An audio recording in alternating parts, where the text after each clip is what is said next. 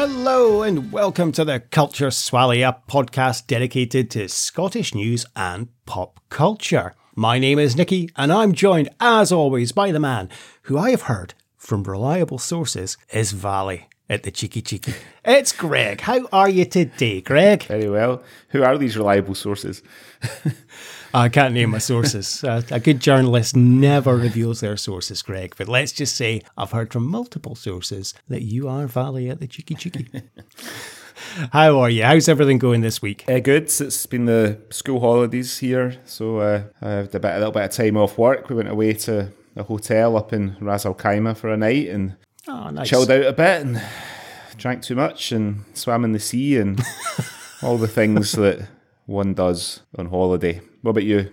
Oh, lovely. Uh, yeah, everything's good with me. Um, hopefully, I sound a bit better than I did in the last episode because I've had all my stitches out, so my mouth is on the road to recovery. Uh, yeah, all good. Um, nothing much exciting happening, to be perfectly honest. It's um, it's coming into well, late autumn, winter Yeah. in Amsterdam, so it's getting a little bit colder. The leaves are falling from the trees. It's uh, it's lovely. It's a lovely uh, evening. Although it's funny, we- we have a. It, this week it's been uh, the EDM week in Amsterdam, which they do every year. So it's electronic dance music Right. festival. And across the road from our apartment, there is a nightclub. And it, it's fine. We our apartment's on the back of the building, so we never hear anything from this nightclub. It, it's great. And the nightclub, it, it's like underground. So you kind of, the entrance is there and then it, it's all under, so you don't hear anything. Um, but they must have been open for 24 hours yesterday for this event because I went out to walk the dog at 7 a.m. and there was like loads of people outside, like casualties of, you know, and I, I presume the club had just closed, like absolute casualties of war. There was one girl puking in the bushes. There was one drinking, sat there drinking a bottle of wine, smoking a joint. And it's like, oh, okay. So walk the dog, fine, okay. Must have closed there um, late this evening. But then when I took him out for his lunchtime walk around about one o'clock, the club was still going. and there was about 10 people outside. And I'm not joking, they would not have looked out of place outside like a pub in Scotland. like there was one guy who must have been in his 50s. And he looked like a scrotum.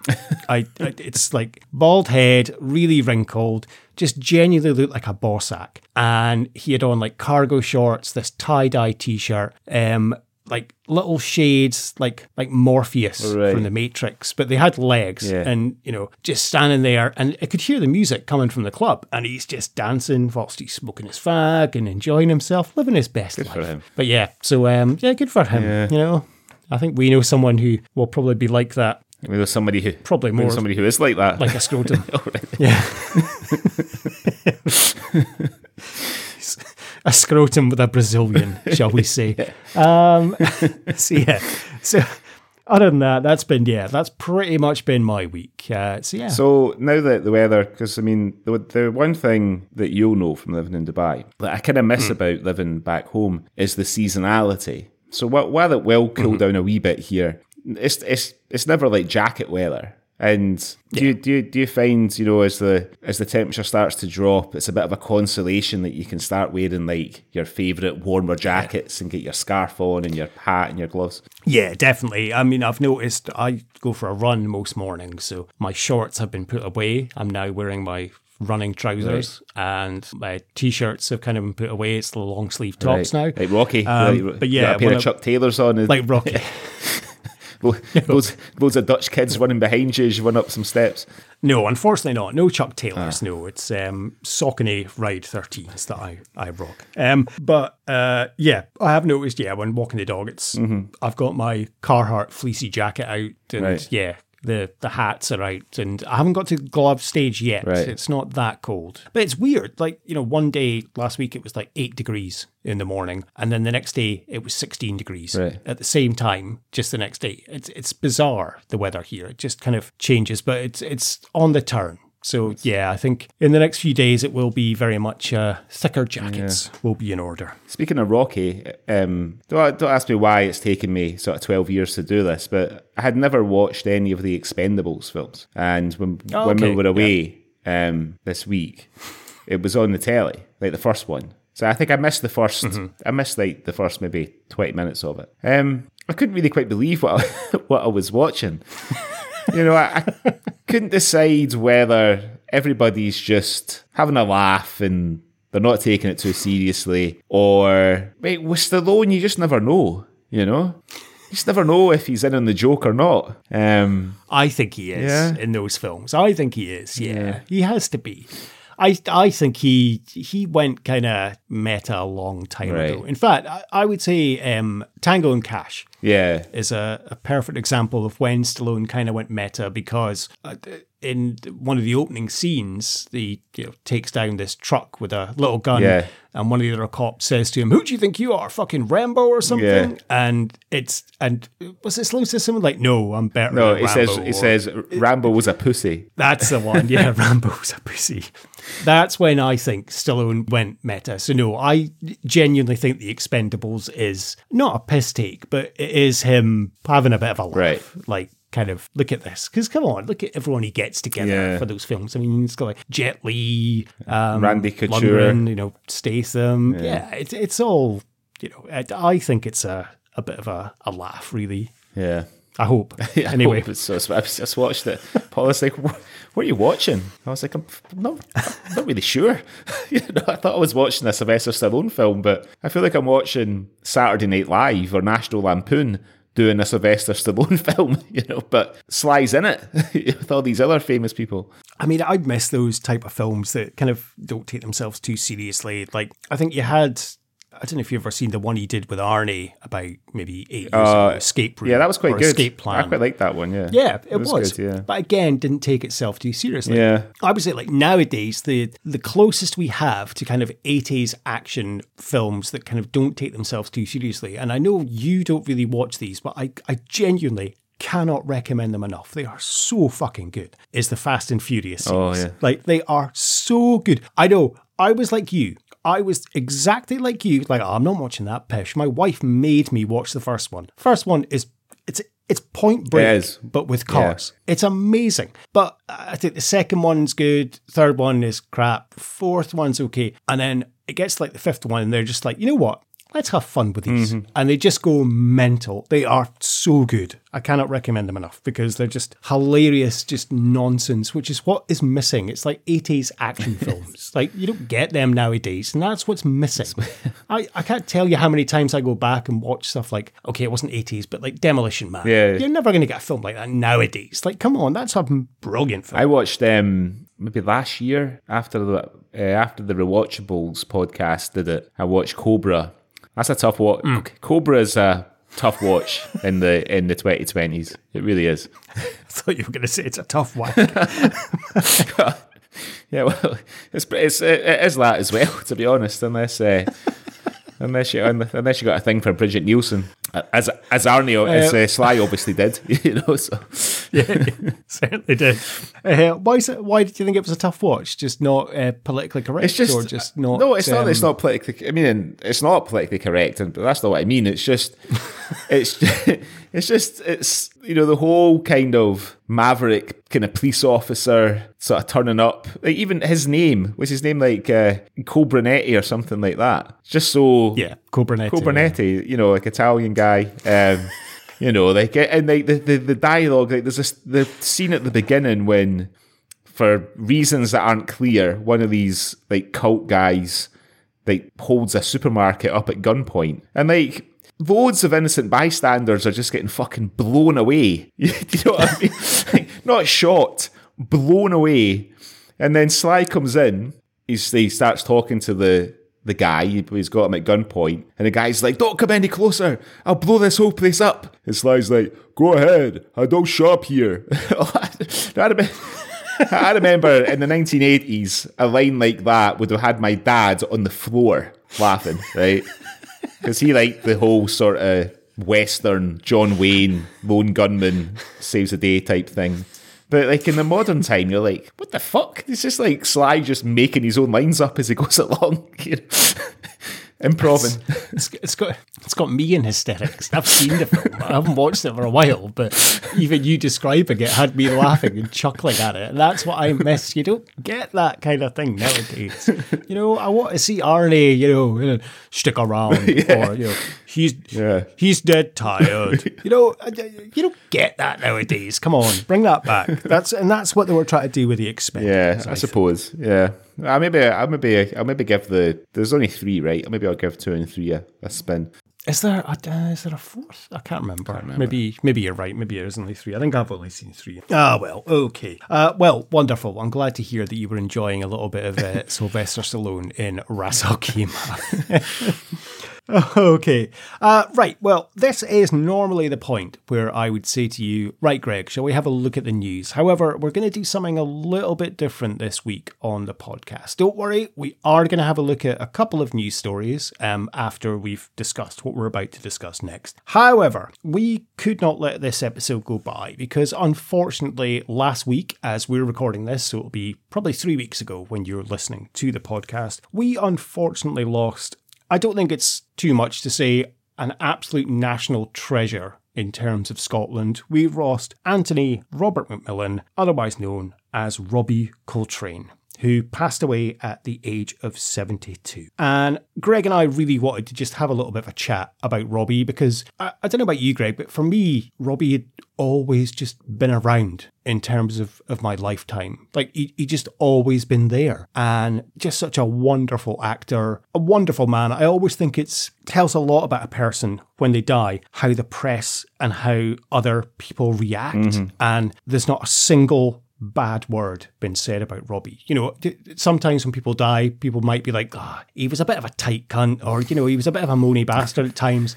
Everyone has just been outpouring of just like, this guy was just an absolute legend and just the, the most down to earth, nicest man you would ever meet. Yeah, I mean, I'm like you. I he always seems to have been on the telly when sort of growing up. You know, um, I remember. I mean, I, I guess I would.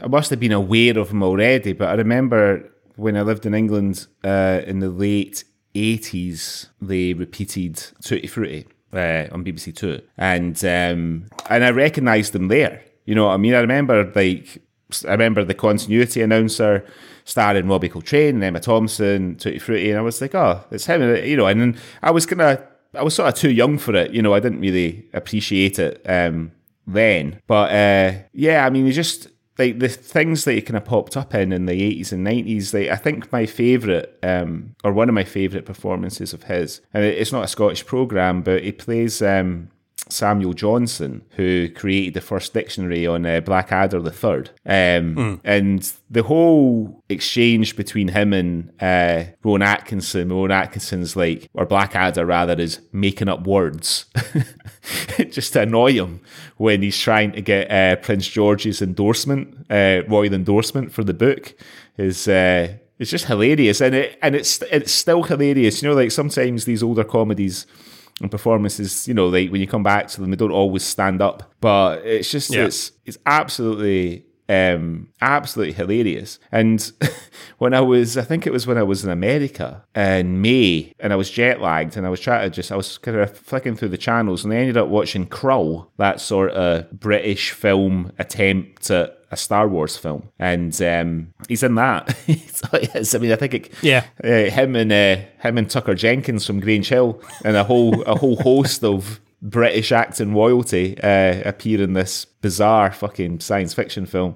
Can't decide whether it's Lord of the Rings or Star Wars. And again, it's just you know, I think because he's such a big guy and his his presence, even in like even in like a small role like that, or something like uh, Cracker, which you know, which he was absolutely fantastic in. Um, just such a just such a great actor. I'm similar to you. For some reason, my first kind of memory of Coltrane is the opening titles to Tutti Frutti. And I remember distinctly, I have this memory of it being on TV and the opening titles. And I used to always sing, you know, Tutti Frutti.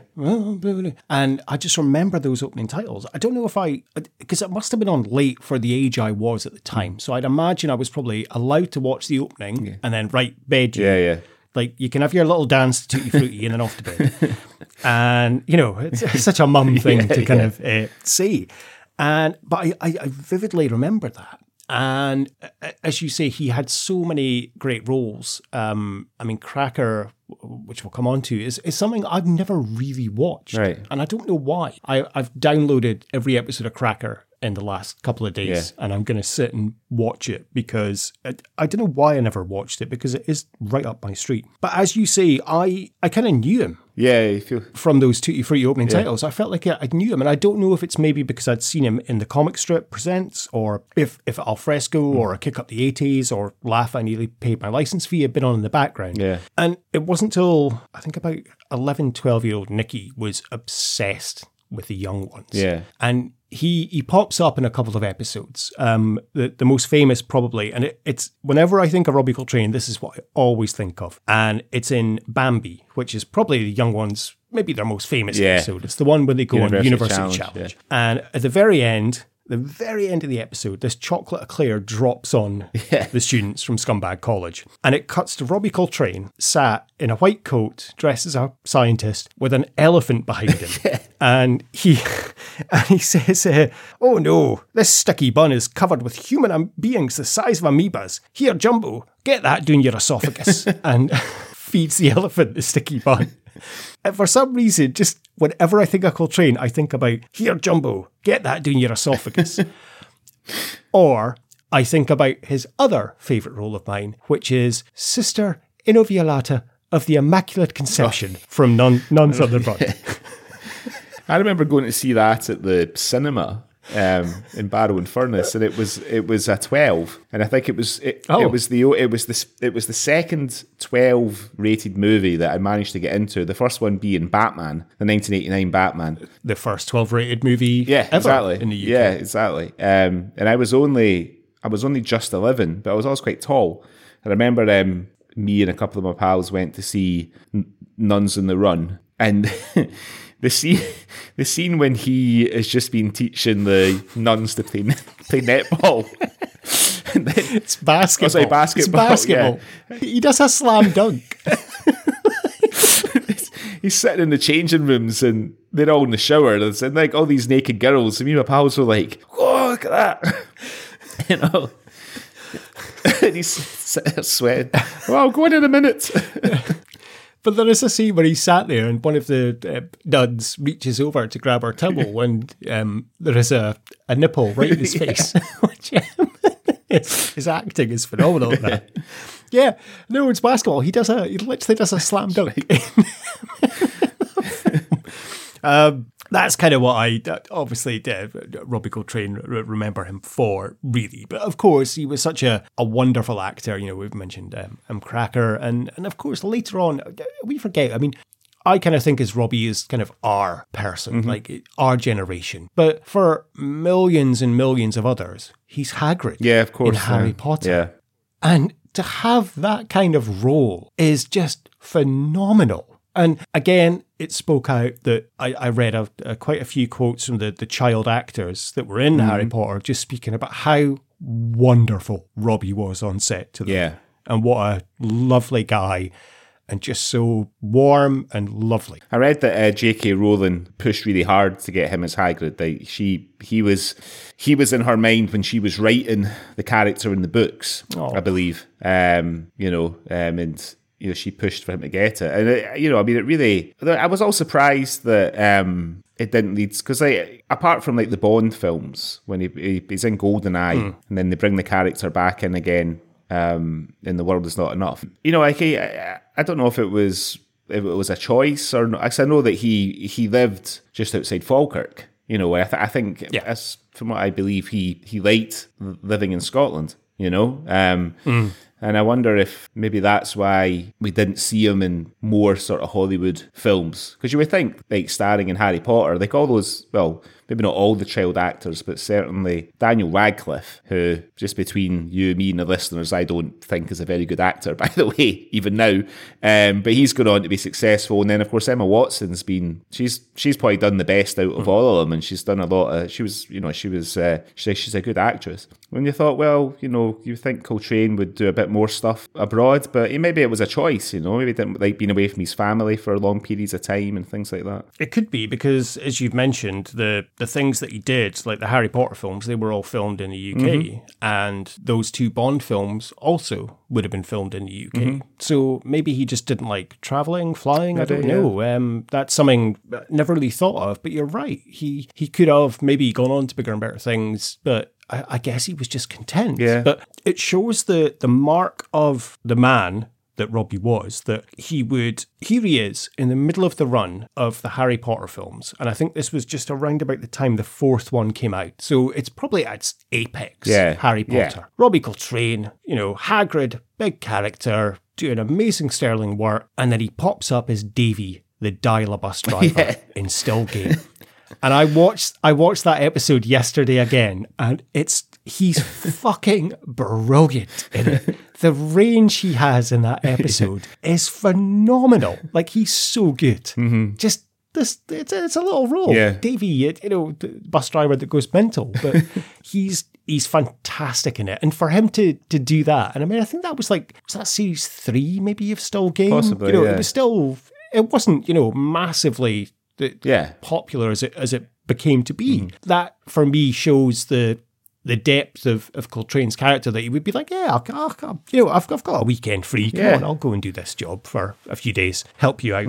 I wonder as well if it was like you know for him he, uh, he, he sort of started off in you know eh, well in Scotland and in in the UK he started off doing that type of comedy like doing the stuff with the comic strip and whatnot and you know this would be a, a chance to get back to his roots a wee bit and have some fun with those guys and the still game set and whatnot you know and to your point you know it's be a weekend free just kind of pop down pop over to Glasgow and shoot some scenes Yeah, but I think he never forgot his roots. I, I read a, a beautiful article um, the other day from uh, Elaine C. Smith, and she worked on him, of course, in um, I think was it Alfresco or um, Laugh I They paid my license fee. Uh, Alfresco, I think. Right. She worked with him, um, and and she knew Robbie, and she said, you know, it was funny, um, like her, Tony Roper, and Jonathan Watson and Robbie were all very close, and he kind of referred to them as uh, the the kids, even though Tony Roper's older than yeah uh, Coltrane was when he passed away. But Yeah. Tony Roper, I think, is like 82, so 10 years older. But he still referred to them as the kids and, and he always took an interest. And she said um, she was out shopping with her daughter and they bumped in to Robbie. And it, it was like, you know, it, she, I hadn't seen him for years. And it was just like meeting an old friend. And they went and had a coffee. Yeah. And Elaine was doing panto at the time, and she said I had to like run to the theatre for something, and she's like, "Oh, we better go." And Robbie was like, "Oh, it's fine. I'll stay with your daughter." Our daughter was nineteen, Yeah. by the way, before you know. Um, so Elaine ran back to the theatre and then came back, and she said like Robbie and her daughter had just been chatting for an hour, and Robbie like said, you know, thanks, good to see you, and left. And the daughter was like, I can't believe you just left me with Hagrid for an hour. Like, he was just the nicest man, just chatted all, asked me, you know, all about her. And I think that, yeah, again, says the, the kind of mark of the man. And apparently, whenever people have said that they met him, like, he didn't want to talk about what he'd been doing or showbiz. He wanted to talk about nature or fishing or, Yeah, yeah. you know, interest that he had. Like, nothing about anything to do with TV or film yeah he just wanted to talk about the world and what was going on. And you know just such a lovely guy. Of course, he was a big um, a big fan of classic cars. Uh, I think he did he did a he did a sort of tour, a sort of show on BBC four years ago, um, where he he, on, he he he drove on some of the UK's B roads and doing sightseeing things in a variety of classic cars. You know, that was his. That was apparently along with acting, that was one of his passions. i think this kind of sums up as well uh, noel fielding very famous uk comedian from the Mighty Boosh the presenter now of the bake off he was in a kate bush music video for deeper understanding with robbie coltrane and he put out uh, an instagram post um, and he said uh, it was a surreal experience uh, doing this and i look back now and realize how lucky i had how lucky I was to have the opportunity to hang out with this man. He was everything I wanted him to be. And Robbie and I laughed the whole time, and we kept in touch for ages afterwards. He would send me messages at odd times of the day from different countries. Oh, so I guess that answers our question about whether he was scared to travel or not. Um, and at random times of the day, and they would make me howl with laughter. I wish I still had those messages. They remain in my heart somewhere. Rest in peace, you mischievous, twinkly powerhouse of a man. and that kind of is a perfect Yeah. summarization of Robbie Coltrane, a massive twinkly powerhouse of a man. Yeah, that's a really nice tribute. Anything else to say on Robbie No, Coltrane? I, don't, I think. I mean, that seems like a seems like a nice way to to round it up. I think. Okay. Well, R.I.P. Robbie, um, you are in our hearts. You obviously weren't famous enough to get a special like Sean Connery was, but we've given you a, the start of this episode. But genuinely, um, I was I was genuinely gutted Yeah, yeah, when. I, I read, and I think I broke the news to you, and and you Yeah. sent me a message. You'd maybe uh you. I think you'd had a few beers at the time, and you sent me back a message saying, "I'm I'm so cut up about this." was. What have I been doing? Uh, it was last week. It was last Saturday, wasn't it? Yeah, I had a few beers. but no, yeah, but I was. yeah. but genuinely, Yeah. yeah. It's up- no, no, it's it's strange when Yeah. you know I, I- we- we've both suffered losses Mm-hmm. um, of parental figures, and it cuts. You know, that obviously nothing can um, compare to that. Yeah. But it's always weird when someone famous that you you really look up to, and uh, and I know we felt it with Conway. I know I I felt it with Bowie. Yeah, yeah. Um, fuck, I felt it with Darius like uh, Yeah. a couple of months ago. You know, genuinely, I, I was really cut up about that. Um, and but Coltrane really did hit. So I'm really yeah, Yeah. saddened um, at his loss. Yeah. So anyway, so Okay. right. Uh, because we've spoken about that, we are going to cut the news a little bit shorter and just do one story each this week. So, shall we have a look at what's been going on in Scotland this week, Greg? Cue the jingle.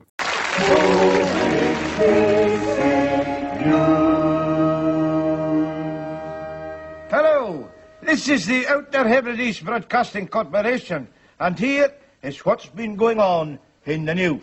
Okay, so what have you seen this week, Greg, that has caught your eye and you want to share with me and our lovely listeners? Well, I um, thought I would take a bit of a different approach to the news this week. So rather than people masturbating in public or various other horrendous things that we occasionally discuss on the Swally or regularly discuss, I found um, out uh, an article about Golden Wonder crisps. Um, Oh, wow. And you know, as a kid growing up in Scotland in the in the 1980s, Golden Wonder crisps seemed to be like the only crisps until like sort of sm- Yeah. kind of Smith's crisps came along with that cool advert with the potatoes singing underground. Um, so I found this article Oh, about yeah. it. Remember that was a great advert. Um, yeah. so unfortunately, um, a lot of uh, the company Golden Wonders uh, historical documents and files got lost in a fire, but they're marking their 75th anniversary. You don't see them around as much anymore. But uh, the founder of the company,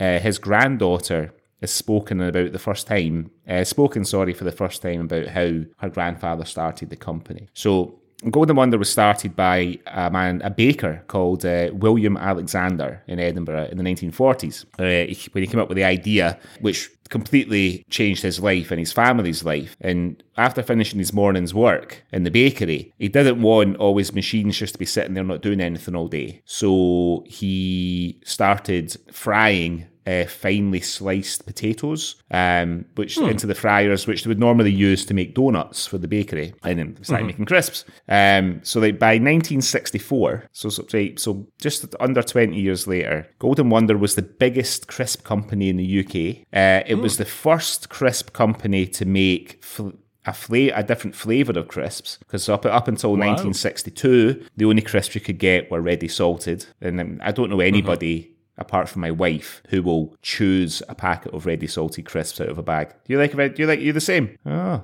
I like ready salted. I'd rather have cheese and onion Right. or salt and vinegar, but I, I do like a pack of ready salted crisps. Yeah. Well, the first um, the first flavored crisp was cheese and onion, um, which uh, g- that was from Golden Wonder. So yeah, oh, he, he his William's eldest son. Uh, Norman was a radiographer at the Royal Infirmary in Edinburgh, but his his dad talked him into giving up his career in medicine and um, joining the crisp business with his dad. Uh, he was even dispatched to North America to buy special machinery that would de- de-starch the potatoes. Um, so Jennifer remembers, that's his granddaughter, she can remember going to the factory with her granddad and her granddad giving her a big bag, a big poly bag of crisps straight off the assembly line. And she said this she said the taste of hot crisps, fresh, is amazing, apparently. So I've never had hot crisps before. Unfortunately, uh, over the years, uh, Golden Wonder sort of struggled to compete a little bit with, uh, despite having this, despite having four sites in the UK. Two in Scotland, one in Widnes, the north of England, and one in Corby in the Midlands. Um, they started to struggle a little bit. Uh, pot noodles, our younger listeners might not know, were in, were created by Golden Wonder. And I remember, I remember when I read that when I was a kid that pot noodles had the Golden Wonder logo on them. Yeah. But they were created at, uh, at Golden Wonder's Welsh uh, site in Crumlin. Um, but unfortunately, Walker's uh, took over as the UK's leading crisp manufacturer. Their decision to sell cheese and onion crisps in a blue packet, when everybody knows that it should be in a green packet, apparently still causes controversy. All the other crisp manufacturers mm. took their cue from Golden Wonder because they put they packaged the cheese and onion in green packaging. Walker's uh, only did it with they think just to be controversial and get attention, which obviously worked. Um, so unfortunately, uh, they, they, they, closed their last Scottish factory in Broxburn in 1987. There was a 54.5 million pound buyout by by uh, Bridgepoint Capital, but now Golden Wonder crisps are owned by an Irish uh, crisp manufacturer called Tayto, which you may have. They make good crisps, Tayto. I don't know if you've had them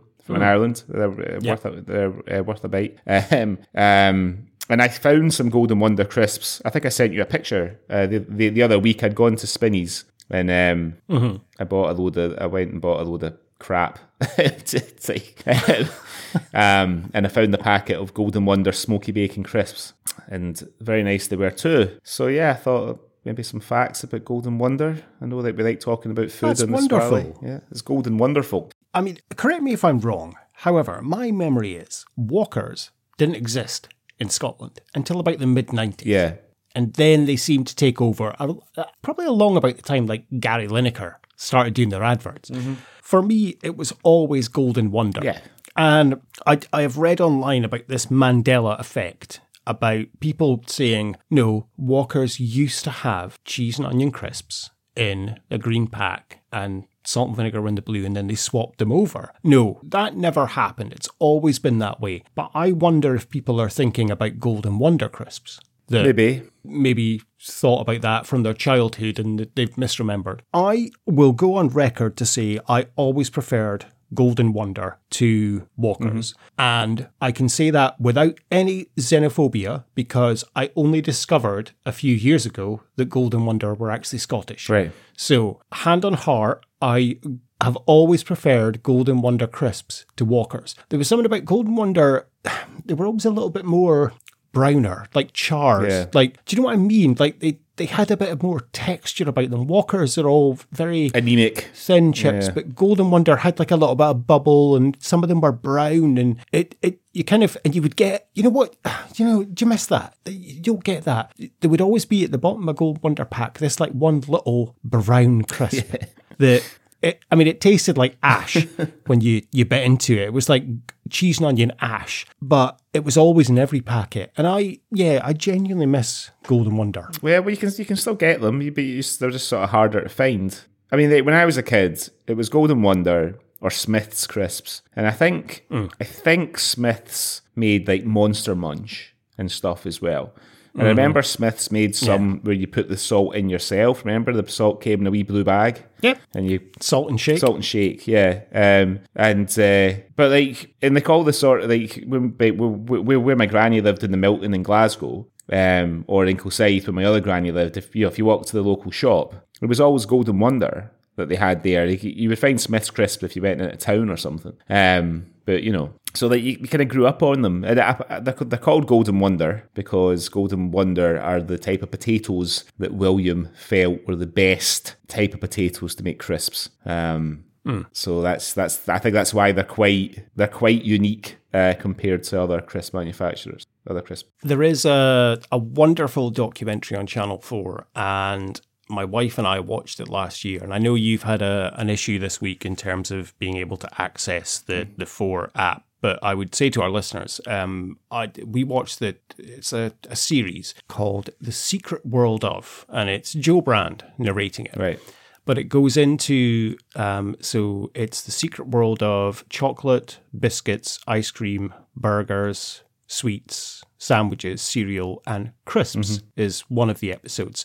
And we watch this episode and they go into the whole history of Golden Wonder and the whole history of Walkers and how and Smiths and Mm. how like Walkers bought out Smiths Mm-hmm. and like the guy from Smiths didn't want to sell and it was like a Mexican standoff, Yeah. but well, that would have been tor- tortilla chips. Or um, it was like a, a, a, you know a Lancashire standoff, and then they ended up selling it. It's an amazing documentary. It's forty seven minutes long. It's on um, Channel Four. It's called The Secret World of Crisps, and I would highly recommend you to watch that to get a bit more insight into the the big crisp history. Uh, but yeah, I, I agree. I did.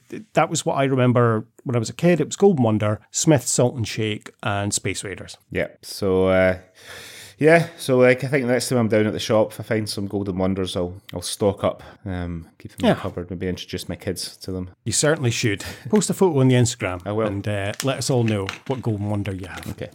So that was my first new news story, um, such as it was. What's what's your story this week? Um, I've said this a couple of times in the Swally before, Greg, but when we envisaged the Swally, this is the kind of story I envisaged us covering on the Culture Swally. So, uh, this is from the Daily Record last week, and the headline is Scot's mum all shook up after discovering the face of Elvis in a McDonald's ketchup pot. The article reads A Scot's mum was stunned to discover the face of Elvis staring back at her from a pot of McDonald's ketchup. Lisa Ringsell from Dundee did a double take when she glanced down at the near empty pot of tomato sauce and spotted the uncanny likeness to the king peering back on Sunday night. Striking images of the saucy singer show a clearly defined head complete with trademark quiff, eyes, mouth, and sideburns. After taking a quick snap of the doppelganger dip, the 27 year old scooped the last of the sauce out. Meaning Elvis had left the building before she binned the container. You can tell this. Uh, the writer has had a fucking field day Yeah, with this article. Uh, Lisa said, I was just dipping my chicken nuggets into the sauce pot, mm. and at the end, I saw a tiny face staring at me, and it appeared to be Elvis. I looked in the pot, debating if there was enough sauce to dip again, and then I saw him. As soon as I saw him, immediately I said, What? and showed my partner. I said to him, This looks like Elvis. I took a photo straight away and showed some friends. They were just laughing about it. they could see the resemblance too. Uh, the full time mum and 26 year old removal company worker ordered a takeaway from the Longtown Road branch of McDonald's in Dundee at 8.50 p.m. on Sunday. That is vital details, Greg. uh, the pair ordered two chicken, uh, two mayo chickens, two double cheeseburgers, and 20 chicken nuggets. Fucking hell, did they have guests round?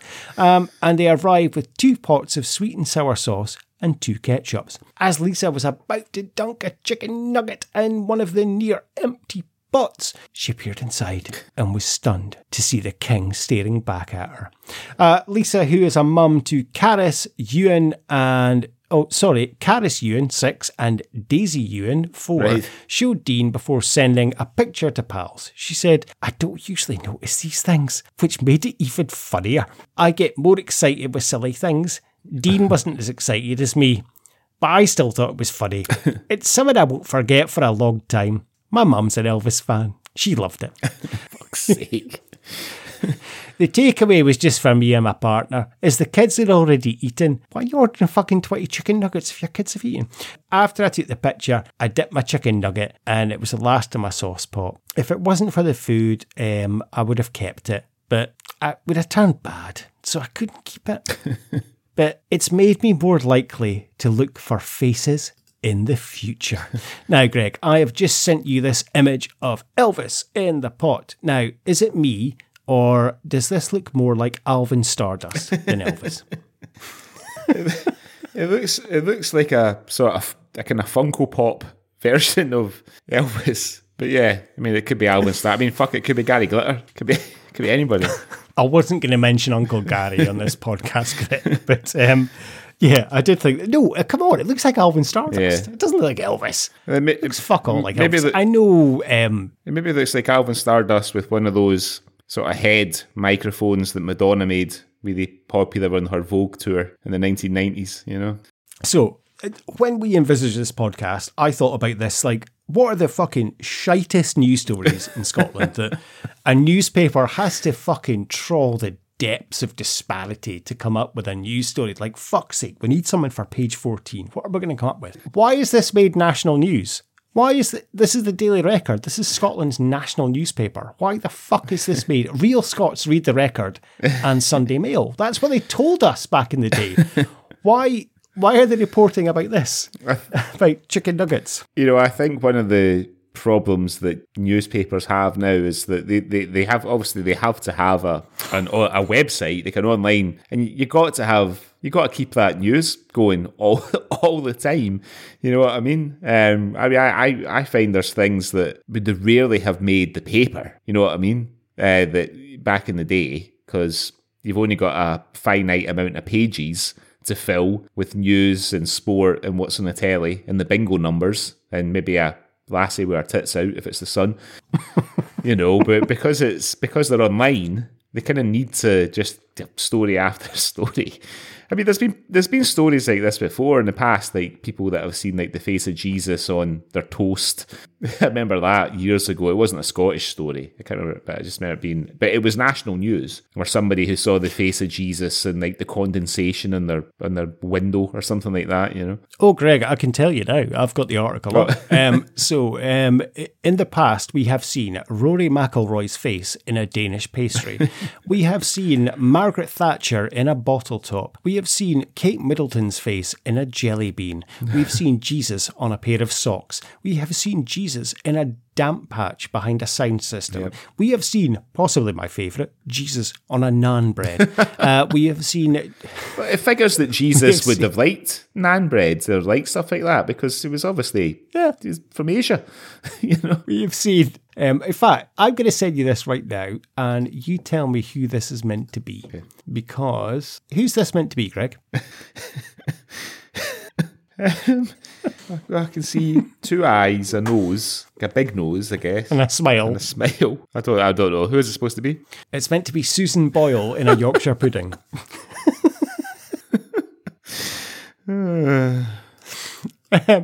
So yeah, there's been a lot of this over the years, but yeah, it, it oh, come on, it, it, Elvis in a pot of ketchup. Just dip, dip. I bet she's drawn that, and oh come on, it's ridiculous. It's Alvin Stardust, if anything. My Coo Ca Choo, that should have been the headline. How do you feel about? Um, did you watch the this uh, recent movie about Elvis? I did. I loved Did it. you like yeah, it? Did I you? loved it. And did- are you Yeah, are you really- a I fan really of Elvis? Um, I- I'm a bit worried about uh, discussing this because I remember texting you at the time that I was watching this. However, much like when I told you Robbie Coltrane had passed away, I think you'd had a few shandies at the time, and the the level of vitriol you had about Elvis was quite scaring. I was quite scared how much you were like, I fucking hate Elvis. So, um, yes, I really enjoyed the Elvis film. Um, would I say I was a fan of Elvis? No, I think he has some good songs. I I, I, I don't mind Elvis actually, but I, I, I know you're not a big fan of the King. I'm I'm not like you know. I mean, it's it, it does sound like I might have had a one or two drinks that the night that discussed Elvis. um, like I, I'm not I'm not a fan of Elvis. I know that a lot of people are, and I know that to a lot of people he's very very important. But I could never see what all the fuss was about. To be honest, you know, for somebody who had, you know, who for somebody who's like the majority of their kind of innovative and creative output came in the 1950s. And, you know, I know that the sort of 70s Elvis is very popular with people, but to me, it just seemed like a bit of a caricature of himself, you know, try to do try, try to do kung fu in those fucking mad one piece suits and stuff on the stage, and but like you know, I would I would never deem to be horrible about Elvis because uh, in in public because I know how I know how important he is to a lot of people. I, I text you um, when we were watching it and I said, We're watching Elvis. He was fucking awesome. And you replied, Agree to disagree. I said, Suspicious minds? and you replied, Fat.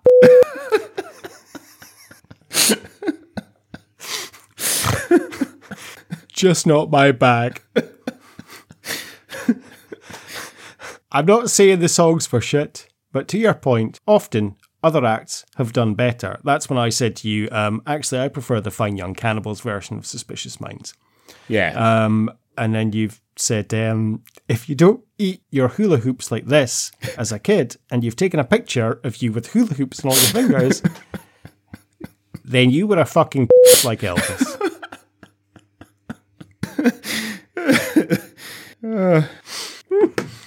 so that's that's what I thought you uh, you thought of Elvis.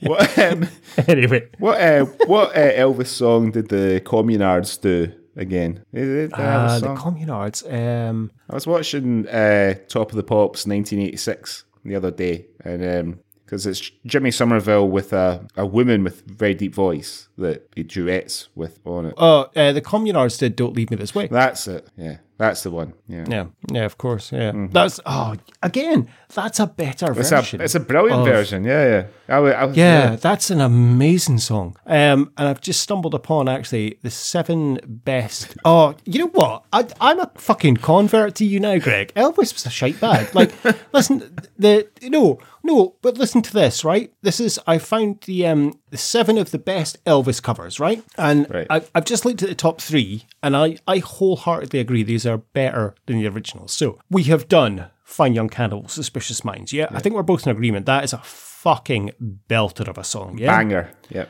yeah, absolute banger. And then we've done the Communards. Yeah, don't leave me this way. So I will give you the next one. Always on my mind, Pet Shop Boys. the Pet Shop Oh, Boys. class. Yeah.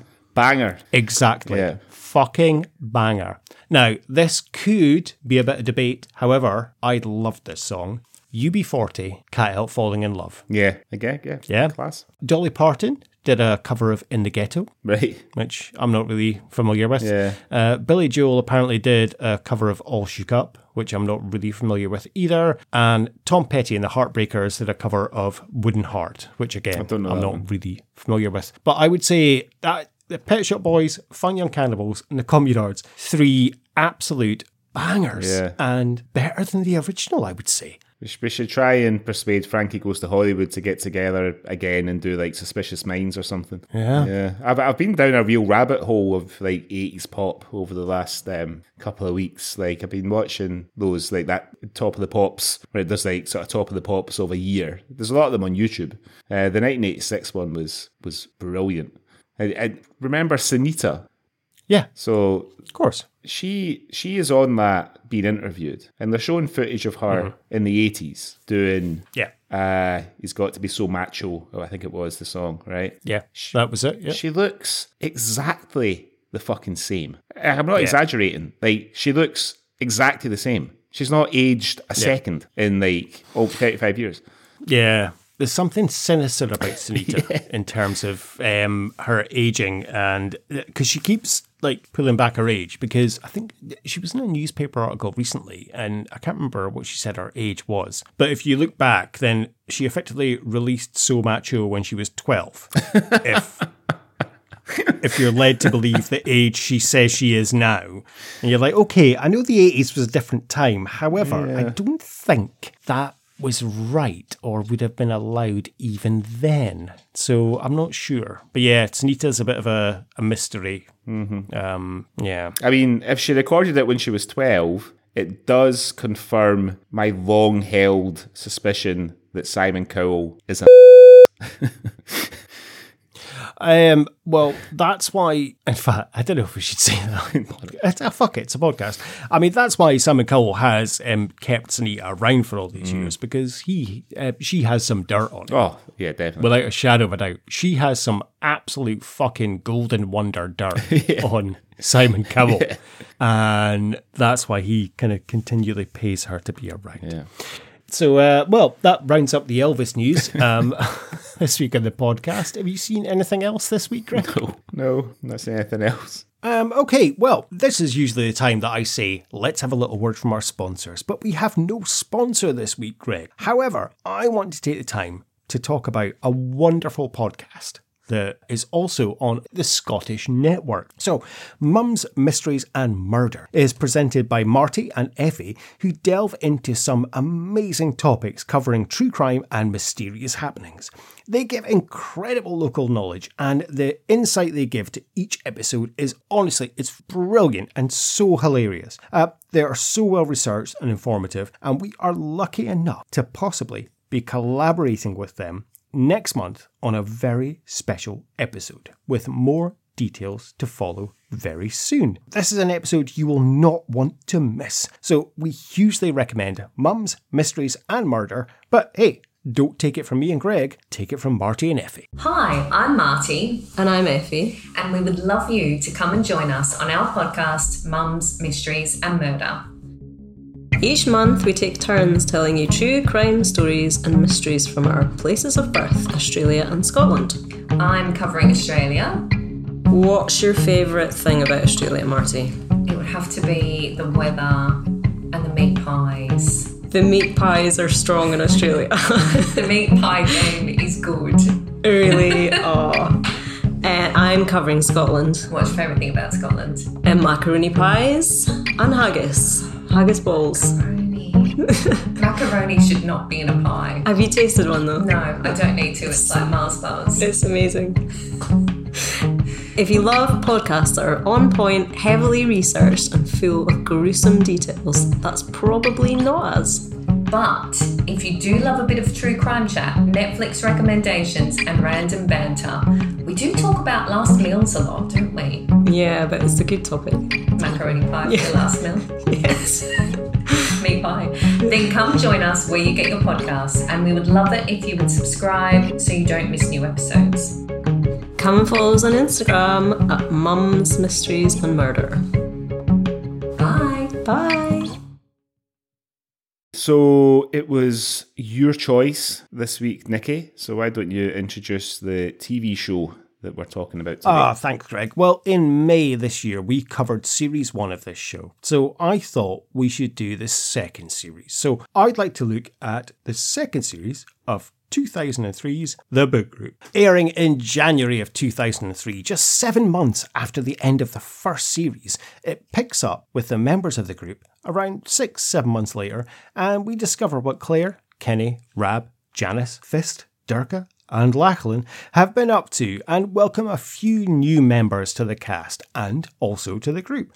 Channel 4 put some promotion behind this, uh, the, the second series of the show this time, and they showed the first series again and they launched a nationwide poster campaign to promote the second series of the show. Now, I watched this when it first aired, Greg, and it was the the only time I've actually watched the second series. The first series I watched multiple times, but the second series I'd only watched when it very first aired. Now, I know when we covered the first series, you said you'd never seen the first series, so I can only presume you hadn't seen the second series. No, apart from accidentally watching the first ten minutes of the first episode of the second series when I was Yes. watching the first series for the for the podcast. No, I, Oh, I, you I'd cheeky, never cheeky seen. boy.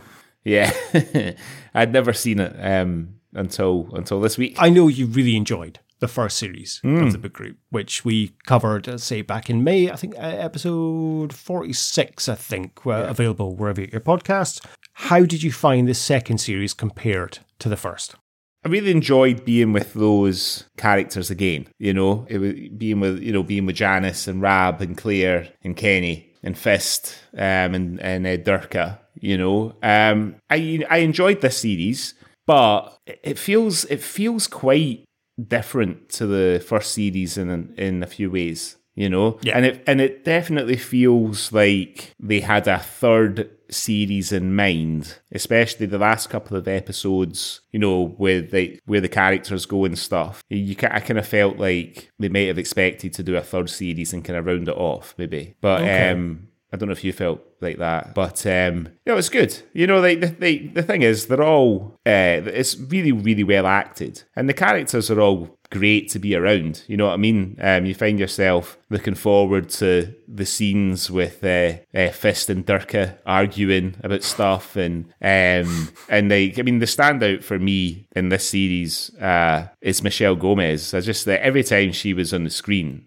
I just thought she's absolutely fantastic. But it, it, it just, but the, the series itself, it, it, it does feel a little different. Like the character of Clare feels to me, she feels quite different to how she is in the first series. You know, she's kind of I don't know, she's sort of ditzier and the whole dynamic when her sister turns up and things, um, and her relationship with Lachlan, played by uh, James Lance. Yeah. What about you? How did you feel about the second I, series? I'd agree with you. I think maybe that's why I didn't watch the second series so much. I really enjoyed it watching it again, and I I feel exactly as you did. It's so nice to be back with these characters. I mm-hmm. I fucking love these characters. Like they're so great, and it's so nice. And the way it's shot, you almost feel like you're part of the book group. In a mm-hmm. way, it, it it's so welcoming. But the second series did lack something that the first series did. And I don't know if it's maybe the charm or the the fact it was new. I mean, straight off the bat, why did they change the opening? The opening is a boat going across a loch. Yeah. Why? The the opening was perfect of all the houses. And okay, mm. I can see maybe why, because Clare obviously no longer lives in her house, but you can still have her plumping up the futon in the warehouse or, or something. Yeah. something.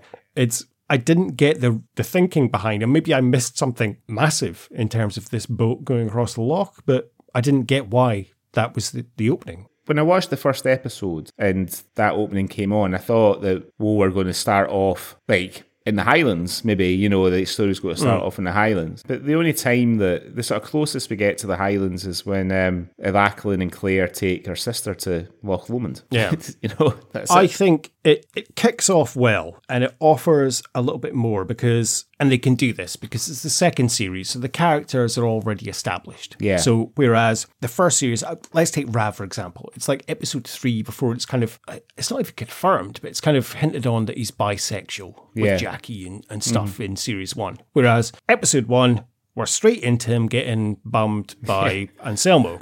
Um, and th- there's no qualms about what's going on. It, it it's not subtly done. Similarly, you know, in, in terms of things like about um, Fist being obsessed with her weight and, and, and Lachlan and Clare's relationship, there's no. If you haven't seen series one of this, don't expect to understand what's going on in series two Yeah. straight away. You're Yeah. you're meant to have seen series one, and I like that because it's straight in. There's no backtracking of oh so yeah kenny's in a wheelchair because of this and you mm-hmm. know clare's living with lachlan because barney died no straight in and here we go. Here's the characters. You know who they are. Let's go. And i really like that because there's no backstory. You're instantly into it and they don't waste time having to pad out the characters. Yeah, yeah, and but I think you know they there's a bit of a disconnect though from the first series. Like sort of Kenny's romantic motivations are a bit weird in this one because like in the first series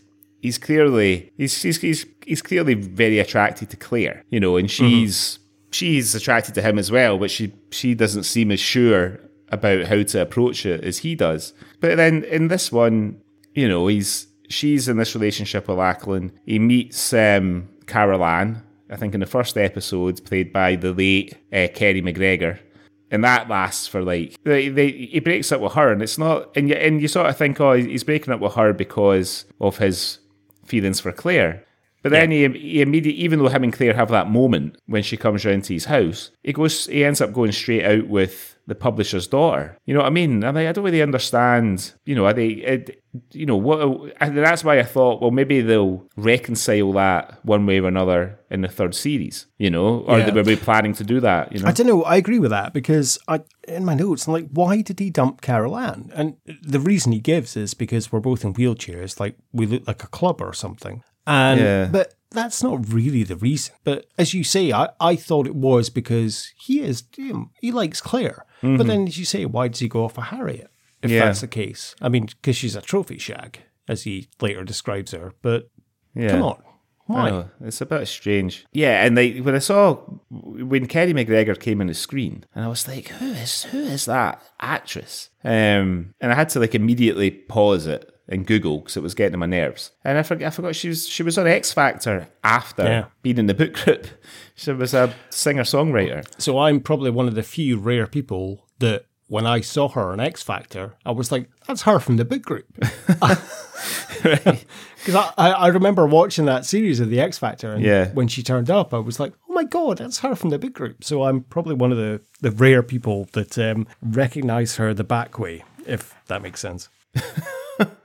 Yes, it does make sense. So um, yeah, I just you know I, I just it was a bit it was a bit strange. Like the, I think of all the characters who sort of who kind of go on a journey from the first series into the second series, it's uh, it's Janice. Um, you know, played by Michelle Gomez, you know, with her and sort of talking herself into this job as a reporter for the newspaper on farming. Um, but she's just she's so funny. They whether it's like they in the last episode when she turns up to uh, Clare's sister's wedding, visa wedding, and she because she thinks it's fa- it's Mexican dress, and she's got the sort of this sort of senorita dress on. She comes in and does a little foot tappy thing and goes, "Oh, like just." She's just so I, I, I like a really warm, funny, eccentric character, and she's just she's just I think Michelle Gomez is just brilliant at those types of roles. It's the for me, it's the physical comedy that she does in yeah. in this series in terms of as you say the, coming in and dancing and then mm. obviously headbutting um yeah what's it um Spanish uh, footballer. Yeah, it, it, I can't remember his name right now. And then she falls on the floor, and then even prior to that, that some of the the physical aspects that she does is just hilarious, and she mm. just puts everything she's got into this role. Yeah, Janice, and she's just absolutely outstanding. It's her eyes. You know what I mean? She's got these really wide but really intense eyes. You know, mm. um, yeah. I say, I just thought she was absolutely brilliant in it this time. Really, she was good in it. She's brilliant in the first series, but I really think in the second series, and it sort of makes it, it you know, like she's Janice uh, is in series two. is She's you know, you can see that transition from the first series to Janice in series two. Um, yeah. Whereas, like with Clare, I just felt that the character changed a bit too much, you know, going from series one to series two. I wonder if the character of Clare changed because, I mean, you can already see in the first episode when it's it's well established she's in a relationship with Lachlan, who is, of course, Barney's brother mm-hmm. from Series 1, Barney obviously tragically died from a drug overdose. Lachlan, his brother, Clare and Barney in a relationship. You can tell straight away, and this is what I really liked about the, the subtle way they've done it. You can tell Clare's over it already. She's not yeah. into him. Yeah, yeah. She's trying to read Don Quixote.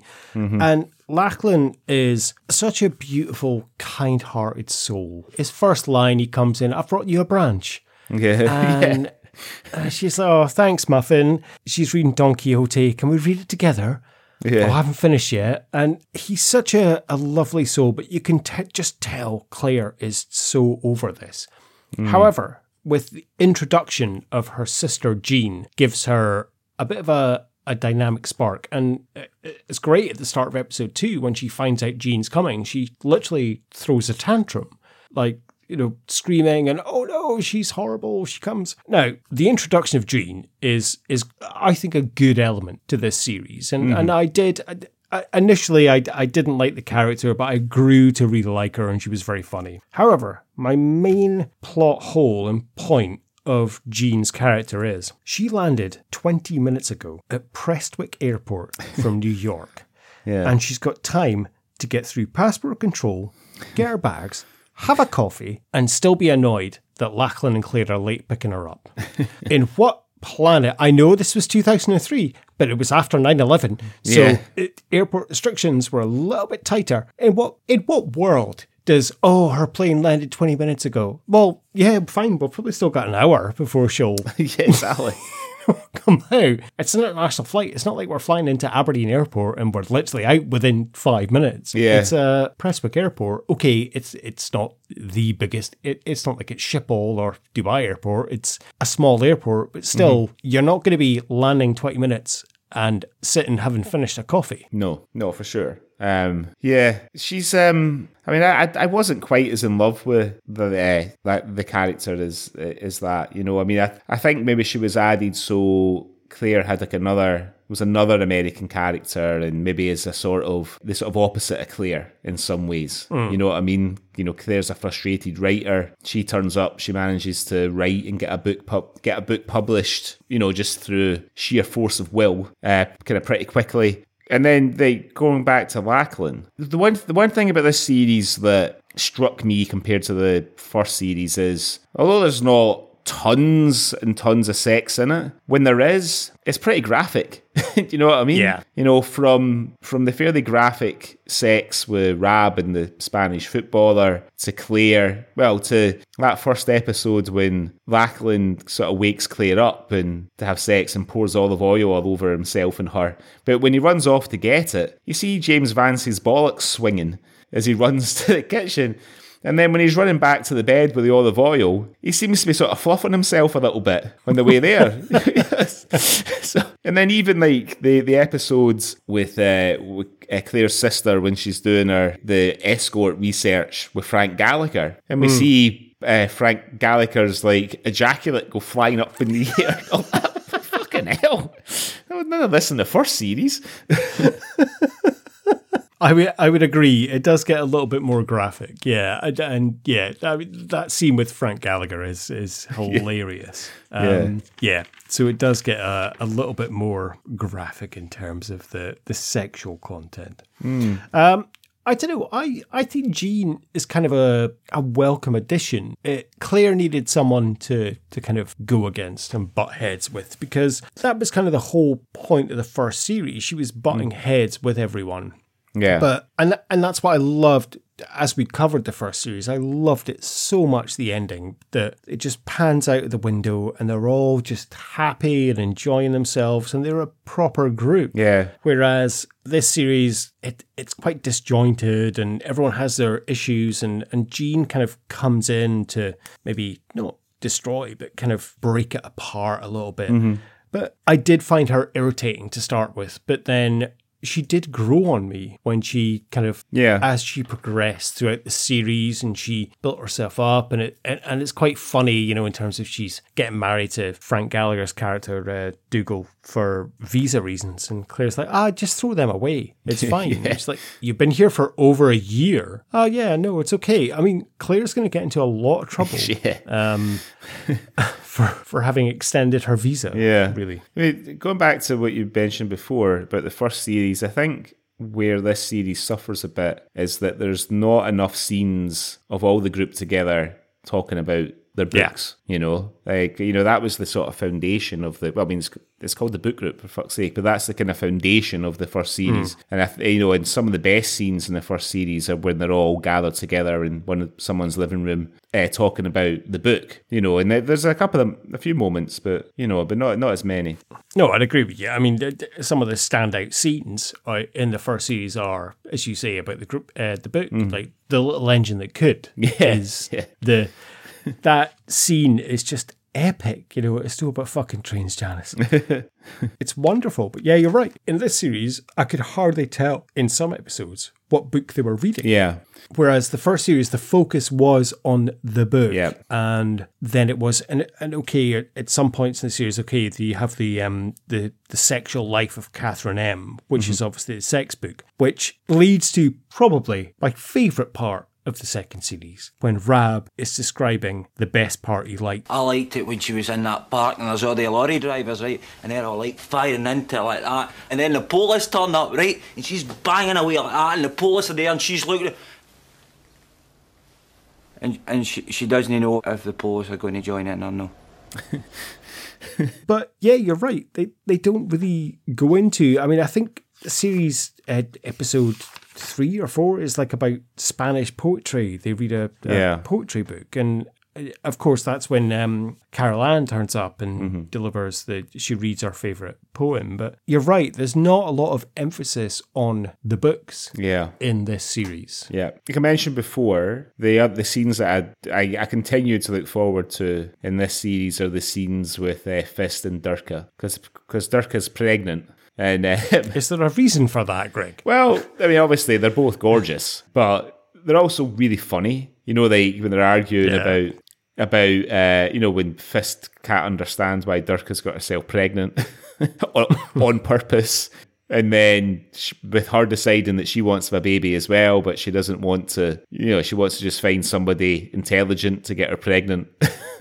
you know what I mean? No, But the, the only thing is, like, it sort of it, it sort of runs out of steam a wee bit when she sort of gets back together with her Bart, her boyfriend from the first series. Yeah. And they, the, the the whole sort of um, the whole kind of wife swap scene. You know, it doesn't really come to anything. Like there's you you sort of get the sense that something has happened that neither girl is very happy about in the when they do the the partner swap although we don't see what happens but um when they when they do the partner swapping because they're very tense with each other afterwards and they're being they're sniping at each other. And then of course uh what's it Linus Dirka's husband? Lars? He turns up at Uh, Lars. yeah, It, it, he turns up at the end of the episode, like episode five, They like at Fist's keyhole crying, try to get in. Um, and it's like, well, what's I don't really know what's happened here, you know? Well, that's what I wondered that too, because obviously you have the whole wife swap scenario. And when you watch the episode, obviously you see it kind of from behind Dirka's and um, Bart's perspective. And Dirka seems quite into that swap. So I initially thought that was maybe why Fist was pissed off, um, because there is a, a kind of animosity between them. Yeah. Um, when they, they meet for that final book group. Of course, as you say, you you see Lars coming to uh, Mm. Fist's door asking for just a kiss, Yeah. just a kiss, Yeah. and kissing the people. I, I don't know why. I can only presume maybe the actress was actually pregnant or had some other engagements that she couldn't film the last episode. But the last episode really missed Dirka. Yeah, for sure. Like the the book group's not complete without Dirka there. Yeah. And I, I can take the not having Barney there because we have Lachlan there because of course it's James Lance Mm-hmm. Yeah, actor. yeah. And that's what again we kind of need to discuss the the difference in character. I mean, how where do you stand on the Barney Lachlan debate? Because I like Barney from series one. He's a bit of a dick. Mm-hmm. Obviously, he's a junkie. He's a, a kind of know it all, like, well, pretends he's a know it all. Lachlan is just a an absolute sweetheart, but a bit kind of misguided.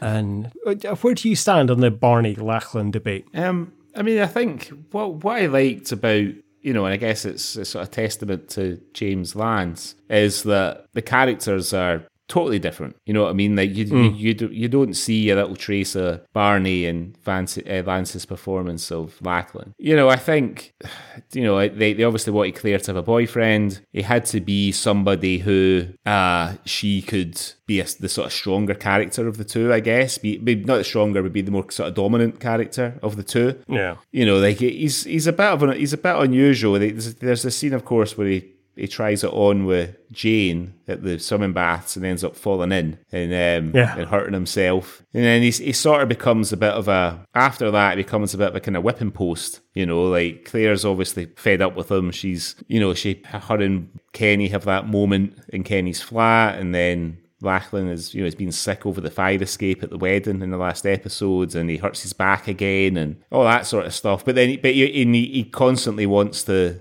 have sex. He has this sort of bohemian, uh, sort of new age attitude where he keeps asking her if they should have intercourse. Should we have intercourse? You know, and she's like, no, I'm going to go and read. And he's like, oh, okay, okay, great. I might have a wank. you know. No, I I I, like Lachlan. I mean, I, I I did like Barney as well. I was quite. I was a bit, I was a little bit perplexed when they decided to kill him off in the last series. Yeah. You know, I thought I wonder what sort of drove that decision to to write the character out, but then keep the actor around playing a different character. But you know, I, I didn't mind Barney too much. I thought he was he was he's, he's he's got some good scenes for sure. I mean, when they killed off Barney, I genuinely thought it was because, well, James Lance was a up and coming mm-hmm. English actor. He'd been in Alan Partridge, he'd been in a few other things. So I thought, okay, they've killed him off because he's probably just going to be in one, series. series, yeah. For them then to pop up as a different character in the second series, it was like, okay, a little bit perplexed as to why they've done this, but I can see it does work. I mean, I really like Lachlan. I think he's a sweet guy and he's a good foil ish for Clare. But what I didn't understand about Clare's character in this series is there are two episodes. I think it's episode one and maybe episode four, where she has like a hot flush and she's sweating and Yeah. she has to get air. And I didn't know if they were leading to her being pregnant or Right. if, if there was some sort of illness that she had, but it didn't seem to go anywhere. No. There's two very clear parts where she has this hot flush. And of course, um, Kenny has to look after her when um, when she goes round to his. Mm-hmm. And of course, nice little bit of signal. I presume it's on purpose that Kenny's left her a muffin, which is, Yeah, of course, what she calls Lachlan. Now, it never really was explained to me why she was doing that. You know, was she ill? Was she pregnant? What was going on there? Don't know. I mean, I, I, I thought you know it's maybe it's her becoming overwhelmed with with, it, with the situation or whatever, you know, something like that, a bit of a panic attack or something. But you know, but there's a lot. I think the the only I think the, the only characters who seem to have a sort of starting point and an ending point in this second series are Rab and Janice. You know, Janice, she starts a new career. She becomes quite infatuated with Rab. They have a bit of a thing. And then, you know, at, at the end, the farmers have all turned up to ask her to represent them in the Scottish Parliament. And Rab, you know, he starts off at the training camp with Jackie. He has a thing with the Spanish footballer. Him and Jackie fall out, and then you know he decides that he's he's going to Spain to be with this um, to be with this guy that he really likes. And at, you know, the, at the end of the episode, obviously at the end of the last episode, we know that Rab's going to go off to Spain with uh, with his new Spanish boyfriend. We know, you know, Jackie. He's he's sort of come to terms with his sexuality as well. You know, he's quite open about it. He just sort of turns up, kind of matter of factly, with his with his friends. Whereas, you know, in all the other episodes, when he's in that group, he never sort of betrays his sexuality to the group. You know, he he, he, he sort of just comes across as a sort of fairly normal straight fella. Um, so like you know, so he's he's got he's got like a proper arc in the story as Janice does. But to your point, you know, the Clare thing, you know, she she's gone from being the kind of lead character in the first series that it all kind of revolves around to t- taking a not I wouldn't say a back seat, but she's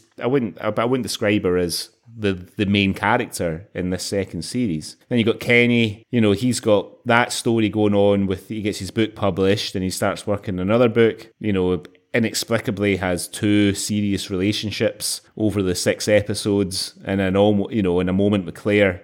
You know, Lachlan, you know, his character just seems to be exists to be Clare's boyfriend, although we have the scene with him with his installation that he does at the swimming baths, um, and the, the scene we mentioned before when he hits on Jane and falls in the in the um, in the swimming pool.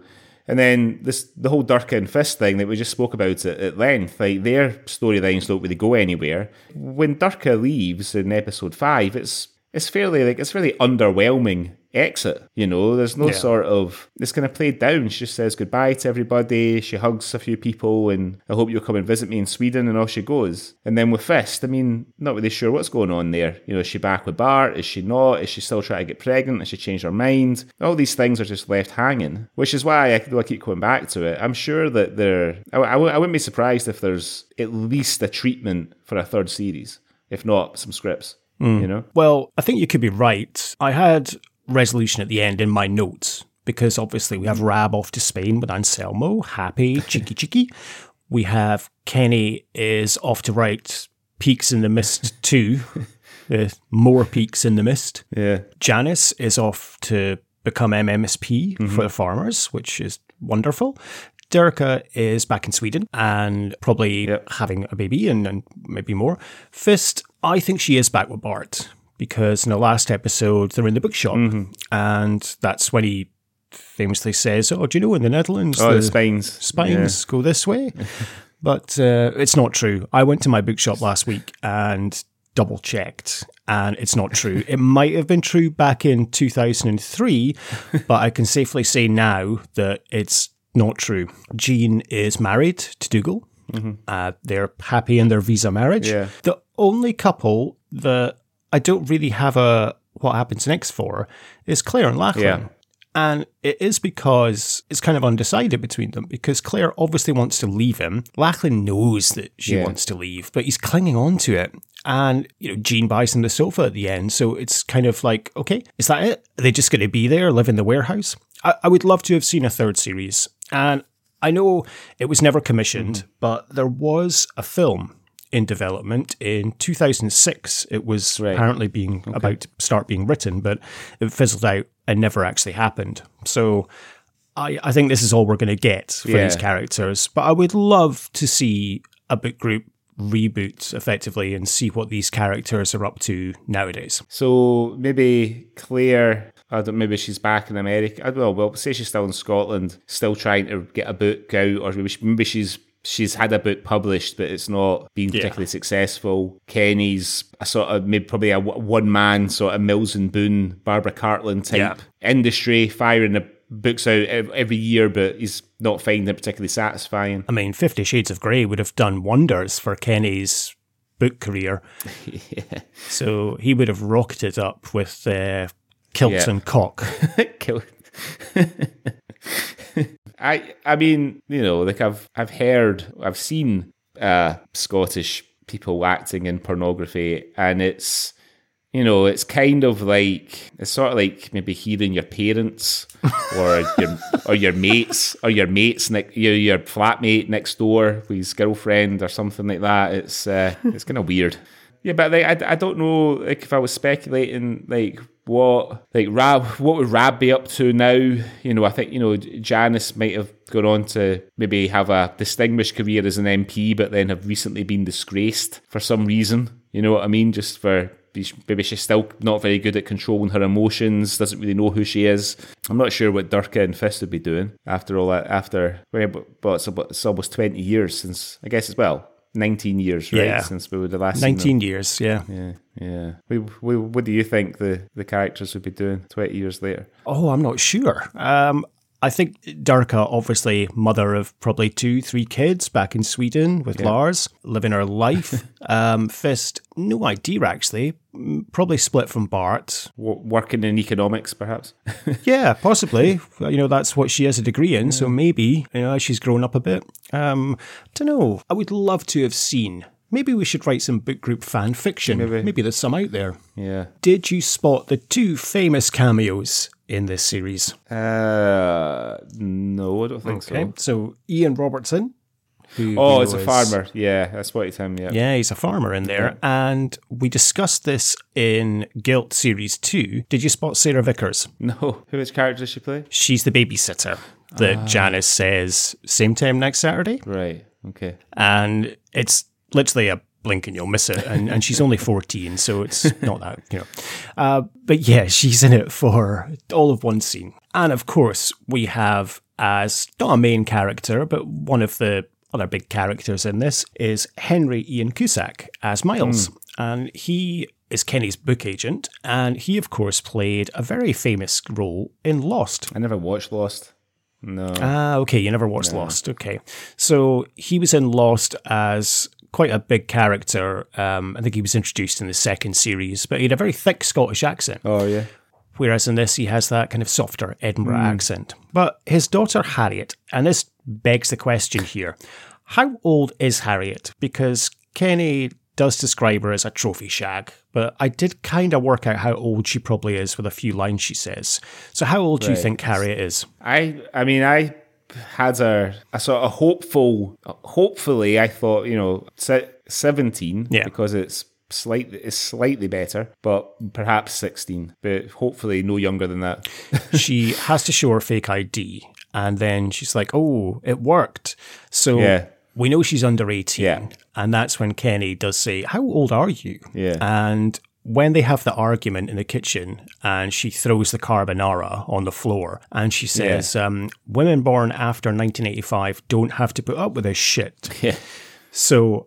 I'd presume 2003, 1985, that would make her 17. and she drives right she drives the Audi so she must Yes, be she 17. drives the Audi. So yeah. Yeah. So yeah, she must be 17. Yeah, yeah. I just, I just found. I- I'll keep going on about it. I just found it all a bit weird. Um, the whole Kenny uh, love Yeah. life thing, like, because it, you know, when it starts off with Caroline, you're like, oh, you know, he's he can actually connect to Caroline in a way that he can't connect to any of the book group ladies because she's also in a wheelchair, so she she knows some of the things that people that we uh, that uh, wheelchair users have to deal with day to day and stuff. You know, there's that there's, there's that scene when she gets herself up the stairs backwards in her chair Yeah. and, and that kind of thing. So I kind of thought, oh, you know, maybe this will be like a big, a, a big sort of love affair for Kenny, you know. And then it's it sort of fizzles out after after two episodes, and you feel bad for her because she seems really into him. You know, after he seems to have had to do the kind of hard work in the first stages of the relationship. But then, you know, when he's doing his readings in the bookshop for the for the old wifeys, and she wants to give him a kiss, and he's like, "Oh, not in public," and all that. And I was like, "Oh,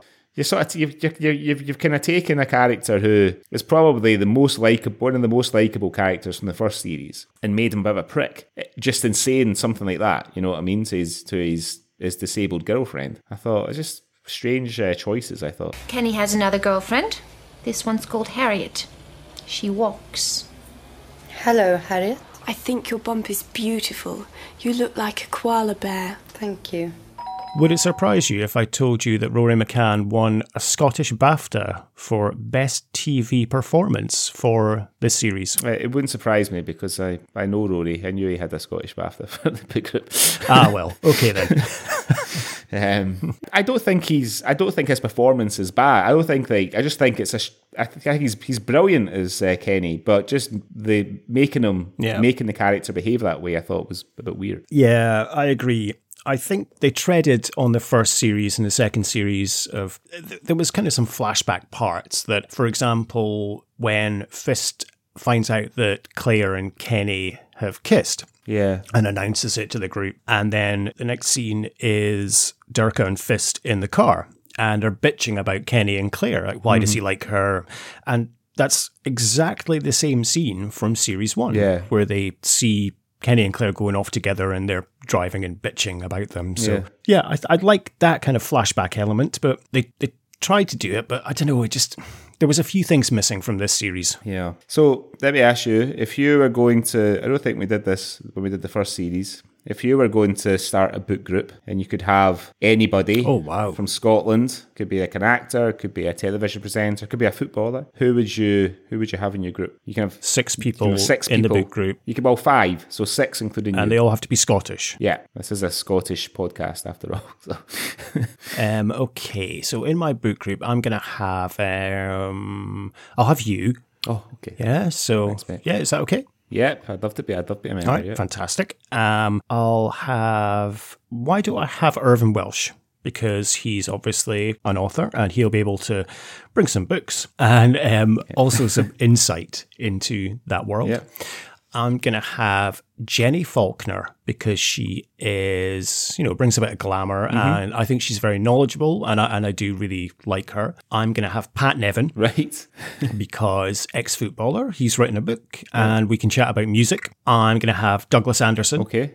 the broadcaster, because I think he's very intelligent. He likes books and he loves Columbo. So he'll be good for the book group. How many have I got there? Uh, we see Anderson, Nevin, Welsh, me. I can have one more. Uh, oh no, Falconer. Oh, you've done them all. You've yeah, you filled your book group up. Falconer, Nevin, Okay. Anderson, me, and uh, Evan Welsh. That's your five. Okay. Yeah, I'm happy with that. That's my book group. Yeah, I- that's a good book group. I'm happy with that. What about yourself? Who would I have at mine? Um, I think I'd have I'd have Peter Mullan. I think he would be an interesting guy to have around. Yeah. Um, talk about books. Robin Galloway. Oh wow. He just seems like a nice fella. Yeah, he seems like a good Yeah, I've met Robin Galloway. Yeah, I've seen him around Aberdeen. I've, I've never met him, but I occasionally saw him around town when I lived in Aberdeen. Who else? Clare Grogan, you know, Oh, that's a great shout. the, the eye candy, you know, and the I'm sure uh, well informed insights she could bring. I, I could ask her lots of things about Gregory's girl and altered images as well. I could get her to spill the beans on Gary Kemp because I suspect that. There's something there with Gary Kemp. Not sure what it is. Don't think he's as nice as he comes across on his uh, Rockonteurs podcast. Um, So that's my three. Who else? Who else? I mean, I know he's not alive anymore, but if we're suspending disbelief, I'd have Rikki Fulton because I'm sure he'd have us all in stitches. Yeah. Um, I need another woman, don't I? Um, Elaine C. Smith. yeah, good, uh, good shout. Yeah, yeah, uh, yeah. That'd be good. Well, but I haven't invited you. I feel bad now because you invited me to yours. It's okay. I was going to suggest I swap you out for Alex Norton anyway, so it's Oh, okay. fine. Yeah, fair enough. Yeah. it's fair enough. Alex Norton would be a lot more interesting than me. Ah, not at all. Yeah, I think if I um, I mean, I haven't I haven't seen Rory McCann for well over ten years since last time I seen him. But if I happen to see him again, I'm going to ask him if uh, if there was ever talk of a third series. If they, because I know he was friends with the writer. That's how he ended up being in it. Um, so I have to ask him if she was, if if he, uh, I'm sure he's probably still friends with her. If she ever um, uh, started working the third series, so we could find out what happened to all their friends in the book group. Yeah, it would be lovely to know what Hmm. happens to everyone and, and see what they're all doing nowadays. It would be so good. Yeah. Love to see that. I mean, Lachlan and Clara, love to know what happens to them and what they're up to. Trapped in a loveless marriage. Yeah. Kitchen cupboards full of olive oil, and tree branches. shall we? Shall we put season two? Sorry, series two of the book group through our Smiley Awards? Let's go for it then, Greg. What have we got first? Well, so the Bobby the Bartender Award for the best pub. What did you go for? Well, uh, there was only a couple really. There's the the bar that Harriet and Kenny go to when uh, Yeah. she gets ID'd when they get the bottle of cava. There's a couple of Spanish bars that Rab's in, but I gave it to the Mexican restaurant Yeah, that they yeah. have that they have the wedding party in. It has an inflatable tequila bottle, and I had one of those in my bedroom that I stole from Daytona. I'll bet. I'll bet it was in the corner of your bedroom for about a day before you got fucking fed up with it, let the air out of it, and archived it. It was in there for about a month or so, and then yeah, it got in the way, and it, the air came out and deflated, and then it just got chucked in the bin. I remember. Um, I think it must have been. Was it? Was it would have been the summer of Spider Man? It have been around two thousand and two. And for my birthday, you and our mutual friend bought me a sort of full sized inflatable Spider Man. Do you remember? Yeah, I do. I remember, I remember, I remember blowing it up and sort of sticking it in the window uh, of the of my bedroom in the flat at Elmbank Terrace that I shared with our mutual friend. Yeah, I never had many girls back to that flat, and maybe that's in, re- in retrospect, maybe that's why. you know? Maybe Yeah, I've got like what appears to be the silhouette of a sex doll in my uh, bedroom window. Yeah, I went. I liked the Mexican one. I had that written down, but I also liked the pub where uh, Jane runs into Miles and she, um, you know, she kind of browbeats him into into you know. Well, she, she doesn't. She tells him she's going to write this book. Well, he's he's drowning his sorrows because Harriet's fucked off with Kenny and his um, Yeah. and his Audi, and uh, she approaches him about uh, about her the book that she's planning. Okay, next one then. So the Ewan McGregor Award for gratuitous nudity.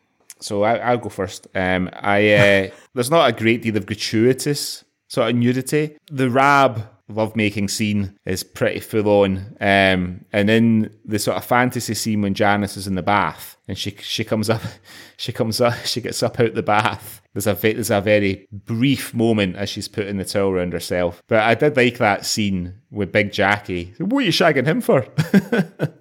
and Rab, well, I, I'm on after you. Um, a funny scene. What did you go for? I did not spot the the brief nipple of Janice and the Bassi. No, I didn't see that. Uh, yeah, I gave it to Rab and Anselmo for their rather graphic sex scene. Yeah, I mean, I, I In was 2003 on Channel 4 at 9.30 p.m. Yeah, I mean, I was I was surprised by that. I mean, I suppose it's like I think Queer as Folk, which was also on Channel Four and was kind of controversial for its uh, its graphic homosexual sex scenes. That was like maybe three years before. Yeah. I think it was like ninety nine or two thousand. So yeah, I mean, and and I think because there had been nothing, there had been no sort of sex scene, homo nor hetero, really in the first series to, to speak of. To like that first episode to have that full on, like it's like fucking hell. You know, a Spanish guy with his broken legs sticking out and all that. And yeah. Next, so the next award then, the James Cosmo Award for popping up in lots of Scottish productions. What did you go for? I had to give it to Derek Riddell.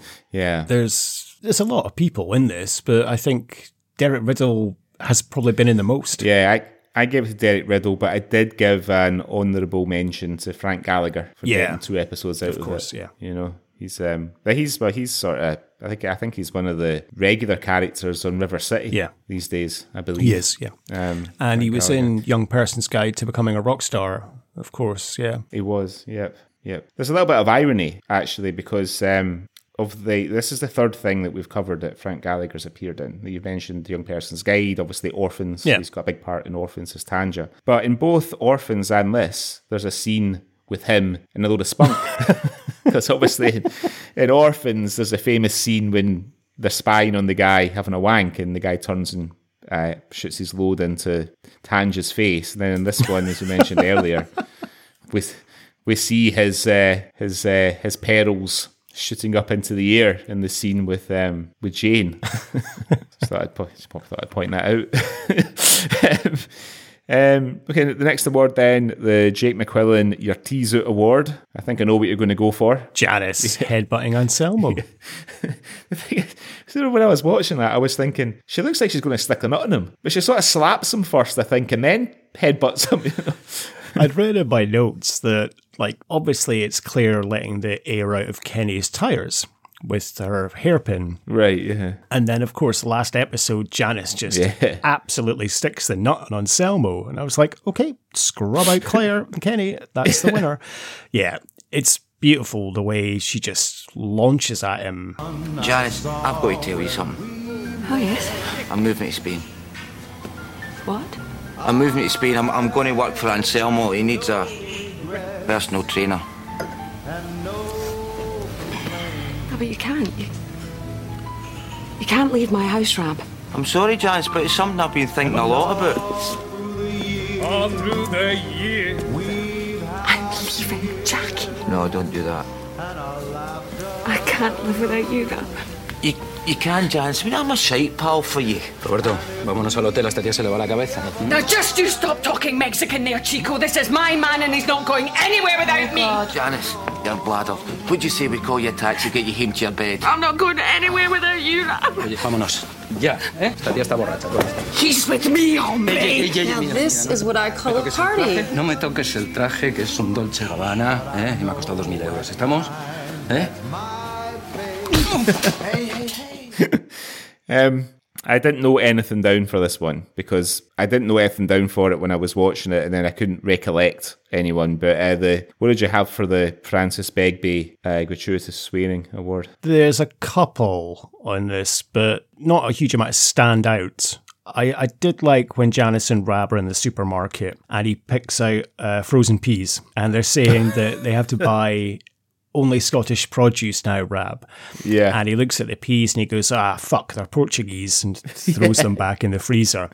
But I actually gave it to Dirka because there's a scene with Fist and Dirka uh, having a conversation and Dirka turns to Fist and says, fuck you, I'm beautiful. And Yeah. I just thought that was really nice. And especially in Durka's Swedish accent, it was just nice and funny the way it came out. And Yeah, yeah. I that was the one that won it for me and I thought was the best use of swearing. But there wasn't as much swearing in this series as the first one. No. Um, uh, there was no cunts because they have the famous cunt scene in the, the first series, but a little bit less swearing. Okay. Uh, next, then the archetypal Scottish moment. What did you have for this? So I I toiled a wee bit and I settled on sightseeing in Loch Lomond. Seems like quite an archetypal Scottish thing to do on a sunny day, or if you've got visitors in town. Okay. Sort of driving up from Glasgow to Balloch, you know. Okay. What what did you go for? This is probably the category that I often struggle with on this. Swally. That Yeah. sometimes you're watching something and I have to pick out like, oh, I'll pick the Highland Coo or Uh-huh. something tartan. With this, I had an abundance. Okay. and I couldn't pick one, but I kind of have. So Mm-hmm. the few I selected are Janice and the Scottish wool aspect of Yeah. this. Um, I picked Jean with everyone in Glasgow smells of sour mash whiskey. I had Janice when in the last episode. After she snogged Rab, she comes into the church looking like Scottish Widows advert Yeah. yeah, actually, yeah. wonderful, I guess, very much a Scottish terminology. When Jean gets her hair done after she's met her madam, and she comes in um, and she said, Yeah, I've got my hair done. She does Homer's. and Homer's. It's very much a Scottish thing, isn't it? Because I know I remember my sister used to cut hair and she did Homer's. Yeah. And whenever we had any work done in the house, like a joiner or wallpapering, Yeah. it was always a Homer that was Yeah. done. So a Homer, It's a Scottish thing for Yeah, sure. Yeah, very Scottish. Yeah, because my, my dad used to do uh, Homers as a painter and decorator. He would do Homers. Yeah. However, the one thing that really screams Scotland to me is when Kenny is breaking up with Kerry Ann and she says, I'm missing my programme. I hate this. Hate what? I don't know what to say. And I don't want to be one of those blokes who just doesn't call you. Are you dumping me? Aye. I mean, Caroline, it's enough me being in the chair. But the two of us, it's like a club or something. I'm missing my programme. Will you not get angry with me so I can get drunk and puke? I'd rather see my programme. Come on! You were a shite shag, Kenny MacLeod.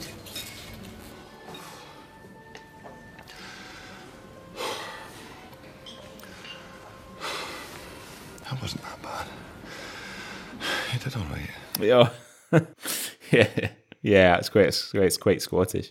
Like when Yeah. when when she tells him though, because they, they have the scene together when she tells him that she can't feel anything uh, around her genitals, that she's no feeling there. And then Yeah. when they break up and she leaves, she tells him that he was a crap shag anyway. And I was thinking, how do you know?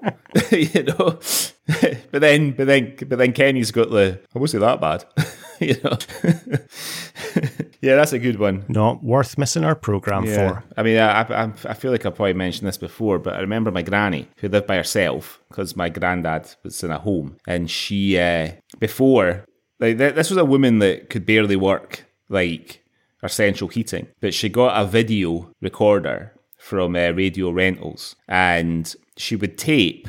Because you remember, like back in the 80s and 90s, like, during the day, there'd be sort of shitey Australian soaps on. So you had like the good ones like Neighbours, and to a lesser extent, Home and Away. Um, then you had the shiters like Sons and Daughters and Young Doctors and all that, you know. A country practice. Country practice, yep. Uh, and she would the the the Sullivans, and she would like Oh, she would tape all that shit, which because she would because she used to go and see my granda in the hospital on a Wednesday and a Saturday, and then but she was always out and about during the day, so she would tape all that, and then in the evening she'd watch like the ones that were broadcast, but it was Emmerdale Farm, Coronation Street, EastEnders, and the Friday she'd watched uh, Dynasty used to be on, and the Colbys, and she'd watch all the programs that she'd taped.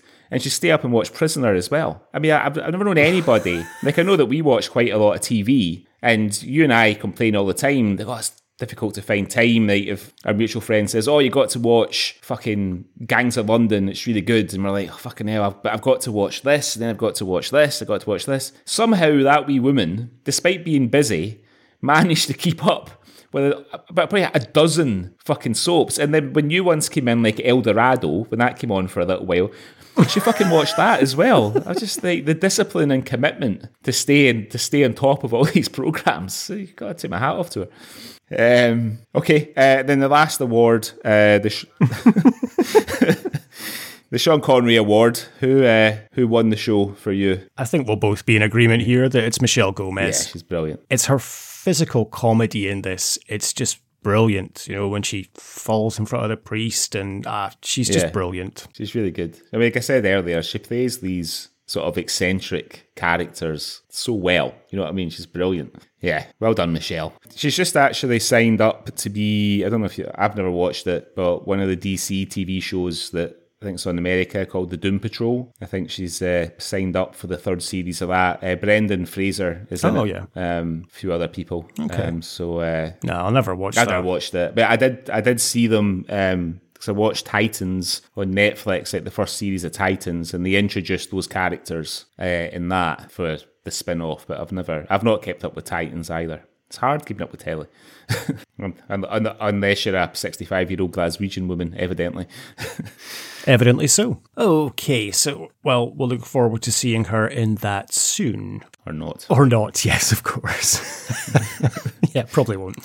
Okay, uh, so the book group series two, close the chapter on that. That was my choice. So it's your choice next time on the Swally Greg. So why don't you tell us what we're going to be looking at? Well, I thought I'd go for something that neither of us. Well, I'm- don't think you've seen this before. So I've picked the BBC, BBC Scotland two-part miniseries from 2015, based on the Iain Banks novel of the same name, Stonemouth. Oh, wow. Um, Okay. starring uh, Christian Cooke and Swally favourite Peter Mullan. Thought we'd I would uh, we'd go for that this time round. I've read the book, Yep. but I've never seen the TV adaptation. So I'll look forward to that. Thank you. I've read the book as well, but I read it when it first came out, so like 10 years ago. So I, I don't remember a great. I remember the sort of basic premise, but I don't remember a lot of the detail. That was not what I was expecting you to pick. I know. But okay.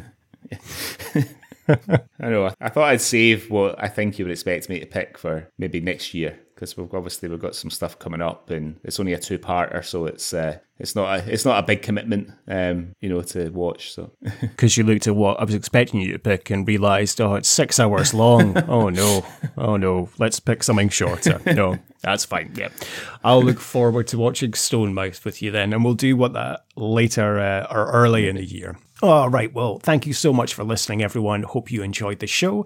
If you want to give us a little follow, you can. You can follow us on Instagram at Culture Swally Pod, or you can follow us on Twitter at Swally Pod. And if you have seen anything that you would like us to cover, review, any news stories that you find funny that you would like us to talk about on the Swally, then please email us on cultureswally at gmail.com. And if you want to just send us a little note or a message, get in touch, say hello, give us a little review anywhere, please feel free to because we do respond to any of our messages and it's so nice to hear from our listeners as well. So please don't feel shy, get in touch. And of course, rate, review, subscribe wherever you get podcasts. Really helps the podcast to grow. And Greg is about to tell you about our website. Uh, yep, you can find us at cultureswally.com. Uh, there's links to our socials on there. There's uh, links to all our episodes, a couple of articles, um, hopefully more articles soon. Get some stuff written down and uploaded onto there. Um, and also check out some of the other podcasts on the Scottish podcast collaboration. There'll be a lot of stuff coming up towards the end of the year. We mentioned the one that we're doing in November. Um, but yeah, check those guys out and give them a bit of a boost on the old reviews. It all helps. Yeah, it certainly does. As Greg says, we will probably put a couple of episodes on our feed from other Scottish podcasts. So if you download them and you like them, then feel free to go onto their feed and give them a download as well and help support Scottish podcasts. Right, wonderful. Well, I'm off to go and watch Stonemouth now in anticipation of the next episode. So, yeah. I'm not going to read the book again, though. I'm currently reading Heat 2. Me too. Which is good. I just started it. I just started Yeah. it the, the other day. Yeah, I'm only I've only like mis- a couple of chapters in, but uh, yeah, I'm really enjoying it. Yeah, me too. Okay, well, everyone, go download Stonemouth, read the book, watch the film. We will see you next time on the Swally. Until next time. Until next time. I think it's great that you're learning some Spanish, Ralph. So you talking to Anselmo there? Aye. It's not as hard as the boys think, you know, speaking Spanish. Well, some of the words are dead familiar. That's right. Just got to listen. Damn, who's Bally? Bally. Bally means, okay then, all right. It's a good word to know. Bally. Bally, Bally. What's it? Cheeky, cheeky. Cheeky, cheeky. Aye, is that chicken? Oh, is that two chickens? Rab, cheeky, cheeky means sex. Really? Aye.